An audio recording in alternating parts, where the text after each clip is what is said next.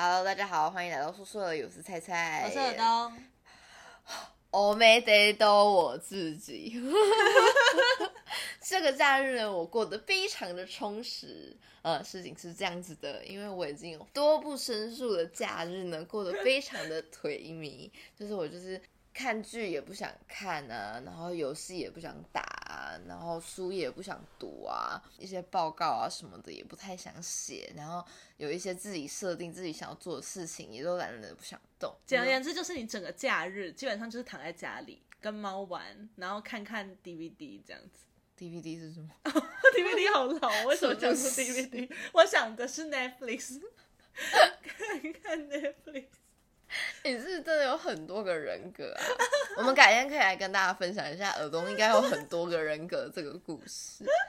好，对，反正我觉得 Netflix 就大概是什么，可能一部看个十分钟就觉得啊好无聊，然后就切掉，又看看 YouTube，又切掉，又换回 Netflix，然后再看一下我们家的猫这样子。但这个假日呢，我终于找到我人生的新目标，我就非常的努力以及热衷的在这件事情的研究上面，这样子。是的，对，所以我这个假日呢，我就过得非常充实，然后就觉得哇，怎么时间忽然过得这么的快？因为我在礼拜日早上的时候才发现到，我只剩下半天的时间可以去做这项研究了。跟嗯哼儿童分享我的感悟，就是啊，果然就是人生如果把自己的时间填满，过得充实，那又真的是岁月如梭。然后我跟耳东聊着聊着呢，就想到了哦，岁月如梭的代表那就是秦始皇哎，我们就在想说，秦始皇想要找长生不老药，是不是就是因为他觉得岁月如梭，江山打一打，然后每天都要处理公事，哎，就老了，时间也过太快了吧？他可能达到他一些 KPI 就赶四十岁这样子。好，然后这就是我们这礼拜的其中一个感悟，就是我们终于明白为什么秦始皇他想要去找长生不老药，其实并不是因为贪心，而是因为他真的觉得他妈时间过得太快。因为他人生过得太顺利又太充实了。对，没错。所以什么？你的感悟是人生不要过得太充实，是这样吗？没有，我的感悟是我理解了秦始皇，这跟我人生充不充实没有关系。我没有要讲那么深奥的东西，不好意思。只是秦始皇，I know you, I got you，你就是贪心啦，大家都误解你了。所以呢，这一集呢，我想来分享一下，我想来分享一下我这个礼拜的一些呃觉察跟感悟。听大家听你第一个觉察是理解秦始皇之后，还会想要继续听下去吗？会吧，会吧，应该可以的吧？是可以的吗？你会想要继续听吗？哦，你如果等一下下一个跟我说你是理解貂蝉，我会很生气。第二个觉察，就这个礼拜我其实根本什么事情都没有做，就我就只有假日过得很充实，但不知道为什么这个礼拜就是可能有某一个就是开窍了，有个盖门开窍，盖盖门哎，我真的都会自己发明一些字来盖门是什么？这个礼拜我某一个天灵盖开，天灵盖门打开吧？到底是什么东西打开啊？窍门，窍门也不是这样用的、啊。好，不管怎么样，就是不这知道有哪个洞被打开了。对对对好，脑洞大开。不管这个礼拜呢就开窍了。对哦这个礼拜我某个部分就开窍了，我有非常多的自我觉察，已经对于社会上的观察这样子。OK OK，嗯嗯，所以呢，第二件事情就是我发现到，干嘛？我发现到我没有办法听别人说话超过五分钟，而且不管是谁，其实耳聋跟我说话，他超过五分钟，然后没有什么重点的时候，我觉得整个人，我觉得整个人飞了。我就想说，天啊，我我是一个很糟糕的女友吗？怎么可能？然后我怎么会？我怎么会说话超过五分钟？我有这种时刻吗？有，就你很兴奋地在跟我讲说，讲一些你对社会的观察，或者是你对某个角色的塑造，然后前期可能铺陈真的铺太久，我就会觉得好像没有什么重点，然后我就过分哦！然后我就把这件事情想说，哎、我是只有对他这样，还是对身边人都这样？后来发现到，我是对身边所有人都这样，包括我老板。就我这个礼拜有找这是可以我老板，讲的吗？可以了。这个礼拜我找我老板就谈论一件很重要的事情，嗯然后我老板就开始跟我讲说他的一些规划跟什么的。我大概有听到前面五分钟的重点，就是他想往哪个市场发展，然后之后到底他要干嘛，或者他的忧虑在哪里，我都没有听进去。而且真的是可以讲的吗？但是但是但是我发觉到我的笔记里面都是，就是他讲什么话，我会把它写关键字下来。所以其实我每次开完会，我都在从那些关键字里面去摸索他讲的故事到底是什么东西。哇那你可以考上台大，真的是蛮神秘的耶。不会，我跟你说，我后来吗发现到，可你我根本没在上课啊。对，我没有我没有办法上课。嗯，然后你知道我怎么考上台大吗？怎么考上？因为我是转学考考上台大的。哦，对耶，对，然后转学考那时候就是你可以上补习班，然后补习班也是补习班老师一起等一讲话。下对对对，，但是我是看录影带的，嗯，所以我可以自己调整听听听别人说话的那个那个区间。嗯哼，你是说你听哎四分五十九秒切掉，那个时候的专注度可能比现在再更高一点，因为那个是有关于到我接下来的人生规划的事情 是你就。是想要说你老板跟你谈话没有关系？没有没有不是不是不是，我的意思是说，就是那个时候年纪比较轻的时候，专注度应该是比现在高。是啊，然后再加上我可以自己去调我要听的那个频率，所以我吸收的非常的好。可是如果是那种一般上课，他就是一次一定要上完五十分钟，然后又讲了很多废话。你知道，国高中老师很喜欢把自己家中发生的什么事情加进去数学课堂里面。就是我今天讲的故事真实发生，我们高中班长是数学老师，然后他在上排列组合的时候，他就很喜欢讲说他们家最近二宝。因为要吸他的母乳，又不喜欢吸他的奶，所以他每天都挤奶挤的很辛苦的故事。我想说，我根本没有想要。加进他的课堂里面？他就说：“来，同学想一下，这个 C 六取三哦，会等随堂于什么？”小那个随堂测验做一下，然后他就开始讲不。是不是水塘测验，我们不会有水塘测验，就是他说他就可能说哦，这里可以想一下，然后可能要翻下一页，就是呃你在简报的时候，你换下一页一定都会有一个连接词，就是可能是 however 或者是 therefore 或什么之类的。那我们老师的连接词就是啊，跟大家分享，昨天晚上我们家二宝，哦，挤奶挤得好痛哦，因为我是读男女分班的那种高中。哦，所以你是女生班。所以全班都是女生，所以老师就会当场示范给我们，他是怎么样子把他的奶给挤出等一下，来好。可怕！你说他会这样捏着他的奶，对，他说挤奶器大概会是就是怎么样子吸附住我们的乳房，以及怎么样子抽取我们的乳汁出来这样子。好恐怖、哦。对，所以所以我就没有办法就是吸收的很快，然后通常那时候我就睡着了，然后他接下来可能有讲了一些学测啊、职考的重点，我也没有怎办法听。么可能你没有睡着啊？你挤奶的部分是记得最清楚的，是数学的部分。我的专注力都花在挤奶上面。对，然后就想到，天哪，我没有办法听别人说要超过五分钟，到底是为什么呢？是我先天的注意力不集中症，还是说这一切都是后天造成的？嗯，如果是后天造成，那就有迹可循。嗯然后我就一路寻寻寻下去，寻根到首先是高中老师，因为大家废话太多，国中老师也是，然后最追本溯源就是你妈，就是我妈，真的，我妈真的是废话太多了。妈妈很习惯把重复的话讲了一遍又再一遍，又讲第一遍，又再遍，可是你没有一个反应啊，嗯所以他就会讲第二遍。他就要讲第二遍。可是小孩子的处理方式就是说不定你那个数学老师，他还在不同班上都有讲，有 然后大家都没有反应。我们有确定过这件事情，因为他教的那几个班就是都是我们的隔壁欸、我跟你说这件事其实很可悲，她一定在她家里跟她老公讲过，她老公一定没有反应。她老公可能就是你这种人，没有办法听别人讲话超过五分钟。没有老公是被老公的妈妈害的，这是代代相传的疾病，你知道吗？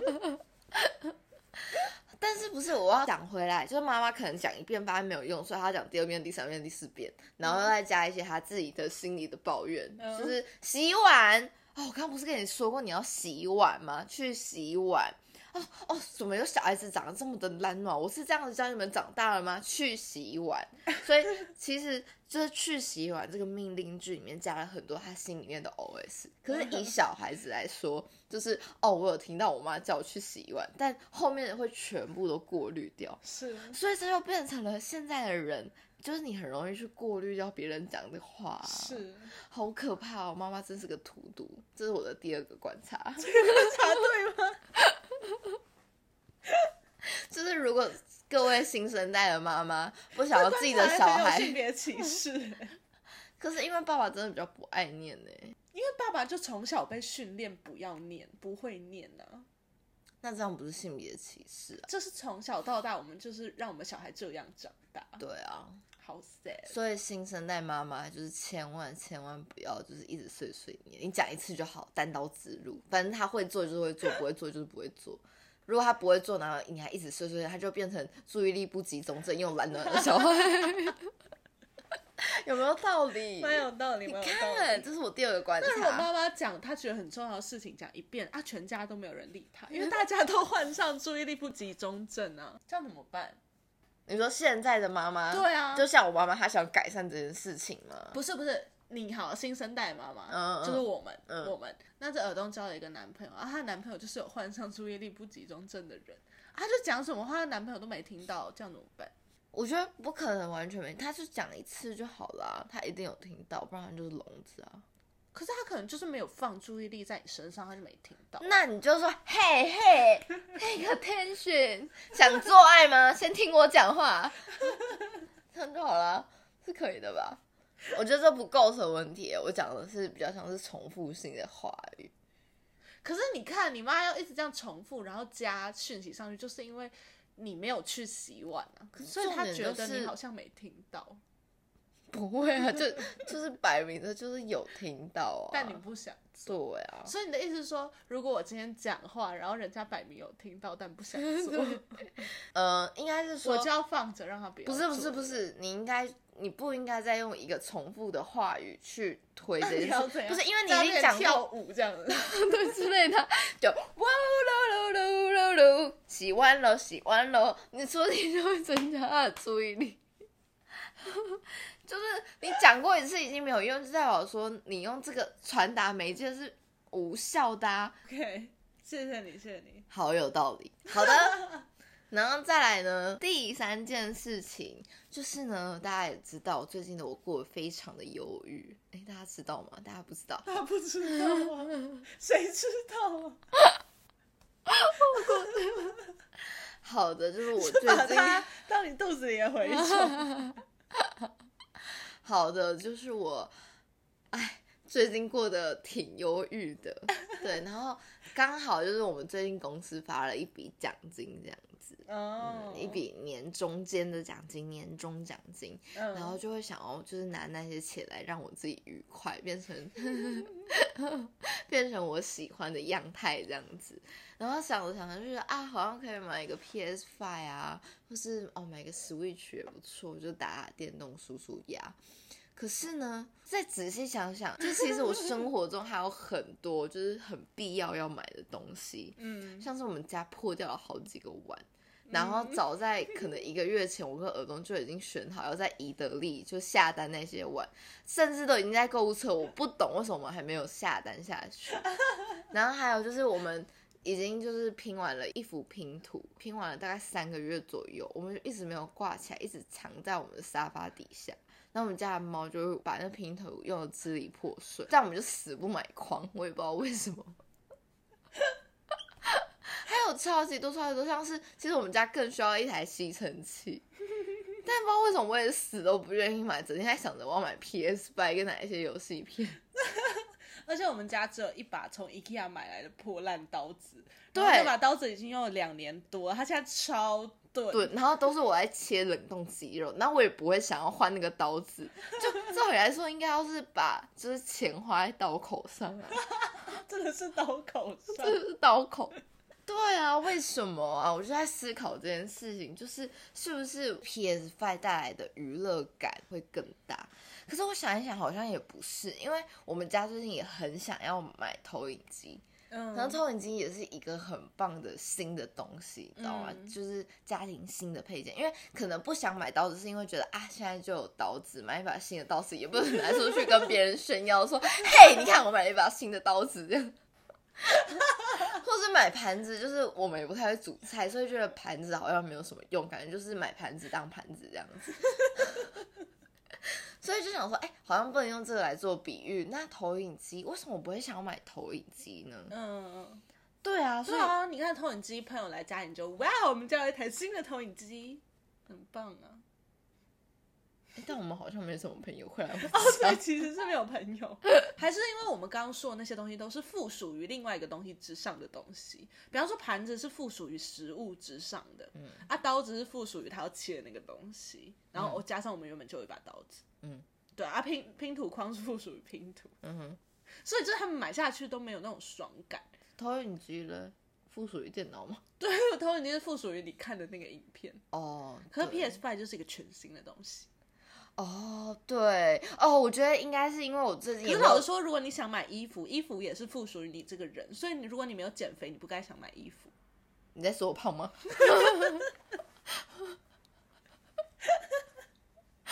是吗？没有啦，怎么会？感觉就是啊，我没有，嗯，我在说照这个逻辑继续推可是。可是我还是会想要买衣服，想穿飘飘出门对啊。可是衣服有个炫耀性啊，就觉得啊我好好看这样子。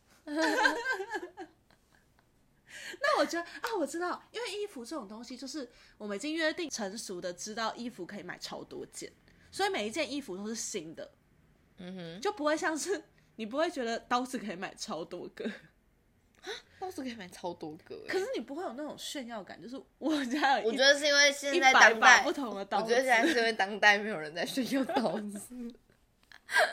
我觉得古代的时候，屠夫可能会我觉说得是啊：“嘿呦，小哥，你看我这有很多个铜牛刀，这个是从山西来的，这是江苏的铜牛刀，这是这里的铜牛刀，这个是解黄牛，这是水牛，这是好难二斗牛懂。，这一串的话好难懂。好，所以就偷有这些事情，我发觉到我钱都没有花在刀口上，这样子，所以我从今以后我会深思我的所有的花钱行为。啊，嗯竟然，没错，像现在我们家都还没有 PS Five，对啊，你很克制，说不定只是在路上你还没看到耶。好的，没有吧？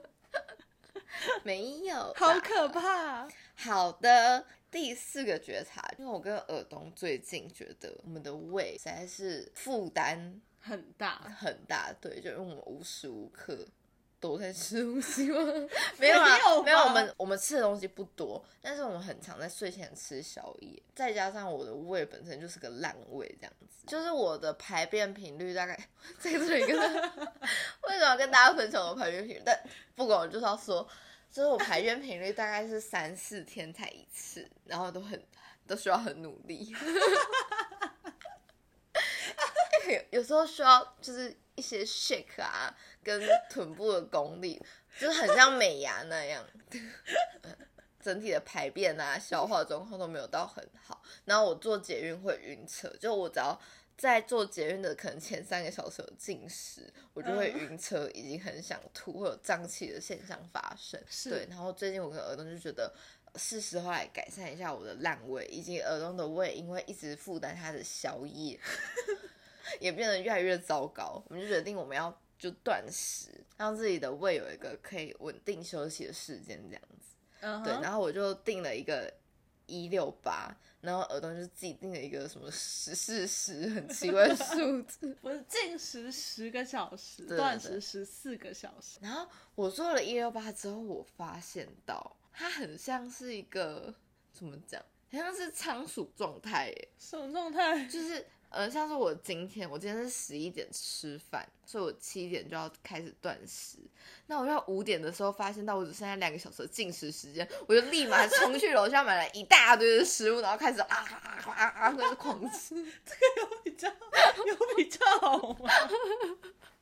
所以我就好担心哦。希望我之后可以再来跟大家分享一下我那个断食的整体情况有没有变好。听众有没有营养师在听啊？会不会很担心啊？不是，然后然后我就就是囤了一堆食物回家之后，这样你做前面不是更想吐吗？哦，对啊。好，除了发现到就是断食这件事情可能会有产生仓鼠效应之外，我还发觉到其实断食这件事情，它比起什么嗯运动啊，或者是我每天都要写日记啊，嗯，还要更容易达成呢、为什么啊？对啊，为什么啊？可是因为一六八本来就没有到那么难吧？因为一六八就只是集中一下你那个时间呐、啊，它不是要你今天去多做一件事。可是如果今天是写日记跟运动，它就是要你多做一件事。嗯，对啊，就这样。就比方说，如果你每天都有在写作，那可那就变成从三十分钟变到一小时，好像就比较简单。可是如果你是从零到你要写三十分钟，就比较难。哦，哎、嗯，哦，那是不是可以把运动这件事情，就用这样的逻辑去产生，我就可以很有效的瘦下来？其实有些人是这样做，比方说他每天都要走路回家的话，那他就把这个走路回家变得比较长或比较累，那他就有运动到。哦，有些人是这样，可是因为我们平常真的太没有在运动了。啊，比方说我们家现在是八层楼，如果你每次要上下楼梯你都用走的，那你这样你就有运动到。好，我们下一个觉悟的部分，感悟的部分，第四点，最后一个感悟是来自于耳东的感悟。事情是这样子的，名字自己耳东，为什么说我讲？就是耳东这个礼拜有一个朋友来到我们家，然后我们有一个重大的观察以及发现，但是我们要先讲一个前情提要。对，虽然这个前提要可能会有点长，对，那就是有关于我们家的猫简一，就是简一原本是耳东他养的猫，就是在我们还没在一起的时候他就养了，在他大二的时候养的。嗯然后简一的个性属于比较敏感一点的猫，然后你会觉得它其实有一点，呃，怕人嘛，也、嗯也不能怕陌生人，对，他怕陌生人，然后你跟他相处的方式就是要完全没有看见他，嗯，对你才有可能慢慢的跟他就是共处于这个空间空间当当中，然后之后再慢慢哦之前。之前你来我租屋处的时候，我都会跟你说，你不要跟他接触到，你要像是看到梅杜莎的头那样子。没有没有，那个、啊、你还记得就是去年暑假吧，嗯，仔仔来我们家的时候，哦，仔仔他们家，对，仔来我们家的时候，然后因为简一就有点要走出来了，然后仔仔就很好奇，想要看简一，我们就把那个眼神完全放在另外一边，然后说你不要看他，不要看他，不要看他，不要看他。对，就是你不能跟简一对到眼，你不能让他觉得你对他意有所图，即使你觉你只是觉得他很可爱，想要多看看他，也完全不行，他就是不给看的那种猫。嗯，所以想当然了，就是我们家其实很少有客人，因为就觉得会让简一的小心脏就是砰砰跳、砰砰跳，好像对它整只猫的健康也不太好。它就是会躲起来，躲个可能半天一天。对，然后都躲在，要么就躲在猫砂盆，要么就躲在那种衣柜的深处，就觉得有点，子里，就会觉得有点心疼这样子。但是呢，就这个礼拜，尔东的朋友来我们家，在尔东的朋友还没来之前，简一就在我们家的沙发底下睡觉这样子。嗯，那边其实是他的 safe zone。对对对，然后耳东的朋友来了之后呢，照常理来说，简一会直接从沙发底下就冲出来，飞奔进房间，然后找一个地方又躲起来。嗯，可是他朋友进来之后，简一完全不为所动。躺在沙发底下，他是用躺的，他甚至不是母鸡蹲哦。然后我们就想说，哎，这怎么了？就是是是不是身体状况不好，忽然倒在那里了？然后我们就一直跟他精神喊话，说锦衣，锦衣，你要不要出来 而？且我们又不想跟他对到眼，因为想说，如果我趴下去看他，他会不会觉得我对他意有所图，对然后他会更紧张？那时候你朋友还想要就是头低下去，我就跟他说不要不要，你不要你不要，你不要低头，不要看他，你不要看那里。对，然后之后他们两个讨论到一半之后，简一就很悠然的走，很久，那应该有两三个小时了。嗯，他就睡在里面睡了很久，嗯他睡饱了就起来要要饭吃，对，因为他最近的习惯就是他最近吃食量饱很大。对，吃饱睡，睡饱吃，睡饱之后就从沙发底下很悠然的走出来，没错。然后开始对着我狂叫说他要吃饭。这大家听起来可能会觉得这是一件很正常的事。对对，很枝微末节的小小屁事，但对于我跟耳东来讲，这个震撼有多大哎！就是它是一只陌生人在我们家完全不会出现的猫，可它现在这么就是理直气壮的对着我说它要吃饭，然后还在陌生人面前吃晚餐，哦，unbelievable！菜菜之前跟他朋友介绍简一的时候，没有人相信他家里有这么一只猫，因为只要来家里就看不到那只猫。所以就在耳东的朋友走之后，然后耳东就整个人非常的 emotion，我就很感动。对我很感动，然后哎，你你，然后我很感动之后，我就在想说，到底为什么？到底就是是 Peter 这个人特别不一样，还是怎么样？就我朋友，就我朋友，就这个人有什么特别气场吗？是他，因为因为阿丹很喜欢水电工之类的大哥，我想说会不会是把阿丹扯进来？我是简一特别喜欢我朋友这种型的人？哦哦哦，懂。对，懂可我后来想想，嗯，好像也不太对这样子。我后来就想到说，其实简一到我们现在住的这个地方，他的这个开放性是有在慢慢展现的，就是他觉得越来越有安全感，然后越来越敢在陌生人面前晃来晃去这件事情。嗯虽然这次是一个很大的突破，但之前其实就一直有一些小小的，迹象，迹象他会在陌生人面前就是小小的晃过去。嗯，对对对大概是这样。所以我就在想说，到底为什么？那这个就要讲回更久之前，就是从菜菜来跟我住之前，嗯，简一对于菜菜来跟我们两个一起住的反应，都比较像是他觉得菜菜是一个新的长期客人。对，啊，我们为什么会这样解读？是因为我们帮简一做了一次宠物沟通。嗯，在你跟我和简一住，可能大概有有半年半年半年左右呃，半年左右。在宠物沟通的过程里面，简一就问那个沟通师说：“所以这个人到底是谁？然后他为什么就是每天都要出门？因为我每天都要出门上班，他很不爽这件事情。他说：为什么他每天都要出门不陪我？然后他到底是谁？他会跟我长期一直住在一起吗？他想要知道这个人为什么突然就出现在这，然后还一直赖在他家，对这种感觉。对，对然后我才突然发现说，哦，所以简一其实需要弄懂说，为什么有一个陌生人进到他家。在我们两个搬到现在住的这个地方之前，我们一直都是住分租式的雅房，对，所以其实除了我们其他房间会有，其他人。对，是会有其他人的。嗯嗯，所以可能简易习惯的环境就是家里会一直有陌生人，或者是一些常住在那里但跟他没有关系的人。对，跟他就觉得我跟他没有熟，所以他就一直 怎么讲，没有安全感嘛。他可能没有完全的放行下来，嗯会觉得我，所以当有新的陌生人进来的时候，他就会很担心这个人到底是谁，然后会不会又忽然这样住下来？对会不会突然住下来之类的。我觉得是这样，所以我就觉得，哦，他搬到这边，然后开始有哎、那安那讲一下这边是怎样？呃，就是我我考上研究所之后，我们就一起搬到现在研究所附近，对对对然后租了一个一房一厅这样子，对就只有我跟彩彩住。来这边简易最大的转，其实简易没有什么转变。一开始比较大转变的是阿丹，因为阿丹在之前的那栋房子里有一只非常讨厌的猫，嗯，他非常讨厌那只猫，对，所以他们的关系处得很不好。他一来这边之后，就整只猫看起来超快乐，他就到处就是蹭来蹭去，然后就觉得啊，整个都是我的，但是臭猫终于不见了，对对对对，大概是这样。所以一开始我们觉得变化比较大的是阿丹，嗯，明显快乐许多，对，可是没想到竟然连简一都有巨大的变化。嗯，他真的有觉得这里就完全是他的家，只会有一只屁猫加他，然后加我们两个人这样子。对对对，对，就是这个关系他搞清楚，然后就觉得他是这边的主人，嗯所以之后来什么客人，他都知道那些是客人，嗯，这样的感觉。对而且因为我们在这边有建立一个很好的习惯，就是我们会叫客人不要看他嘛，不要打扰他，不要摸他。而且所以我的感悟就是，每个人的安全感的美感真的是差很多，别人可能很难理解。嗯就像是我一开始养简易的时候，我很难理解他安全感到底要长怎样，嗯就我就觉得，哎、我给他环境明明就已经够安全了啊、也不会有人要冲进来抓他，把他抓走之类的。嗯嗯对，可是为什么他还是那么不安？嗯嗯，这样然后今天就慢慢搞清楚说，哦，对，大家对安全感的范畴就这么不一样。嗯然后我们终于有给简易一个安心的空间，觉得很感人。哎，这里明显自在许多。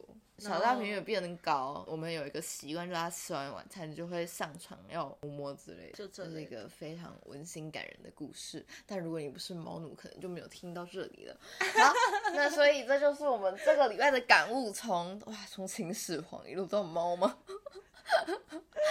好好复杂又好琐碎的屁事。真的好琐碎哦。但不管人生就是这样啊，总不可能有一直有大事在发生吧？我总不可能就每个礼拜飞欧洲，就只为了录一集好笑的 podcast 给你们听吧，对吧？如果你们想要我这么做的话，请抖内我们，谢谢。好，那这一节的说说也就到这边喽，然后欢迎大家就是在我们底下留五星好评，然后。呃，催促我们赶快上新的一集都可以，或者要骂我们也可以。我们现在暂时定下来是在周四更新。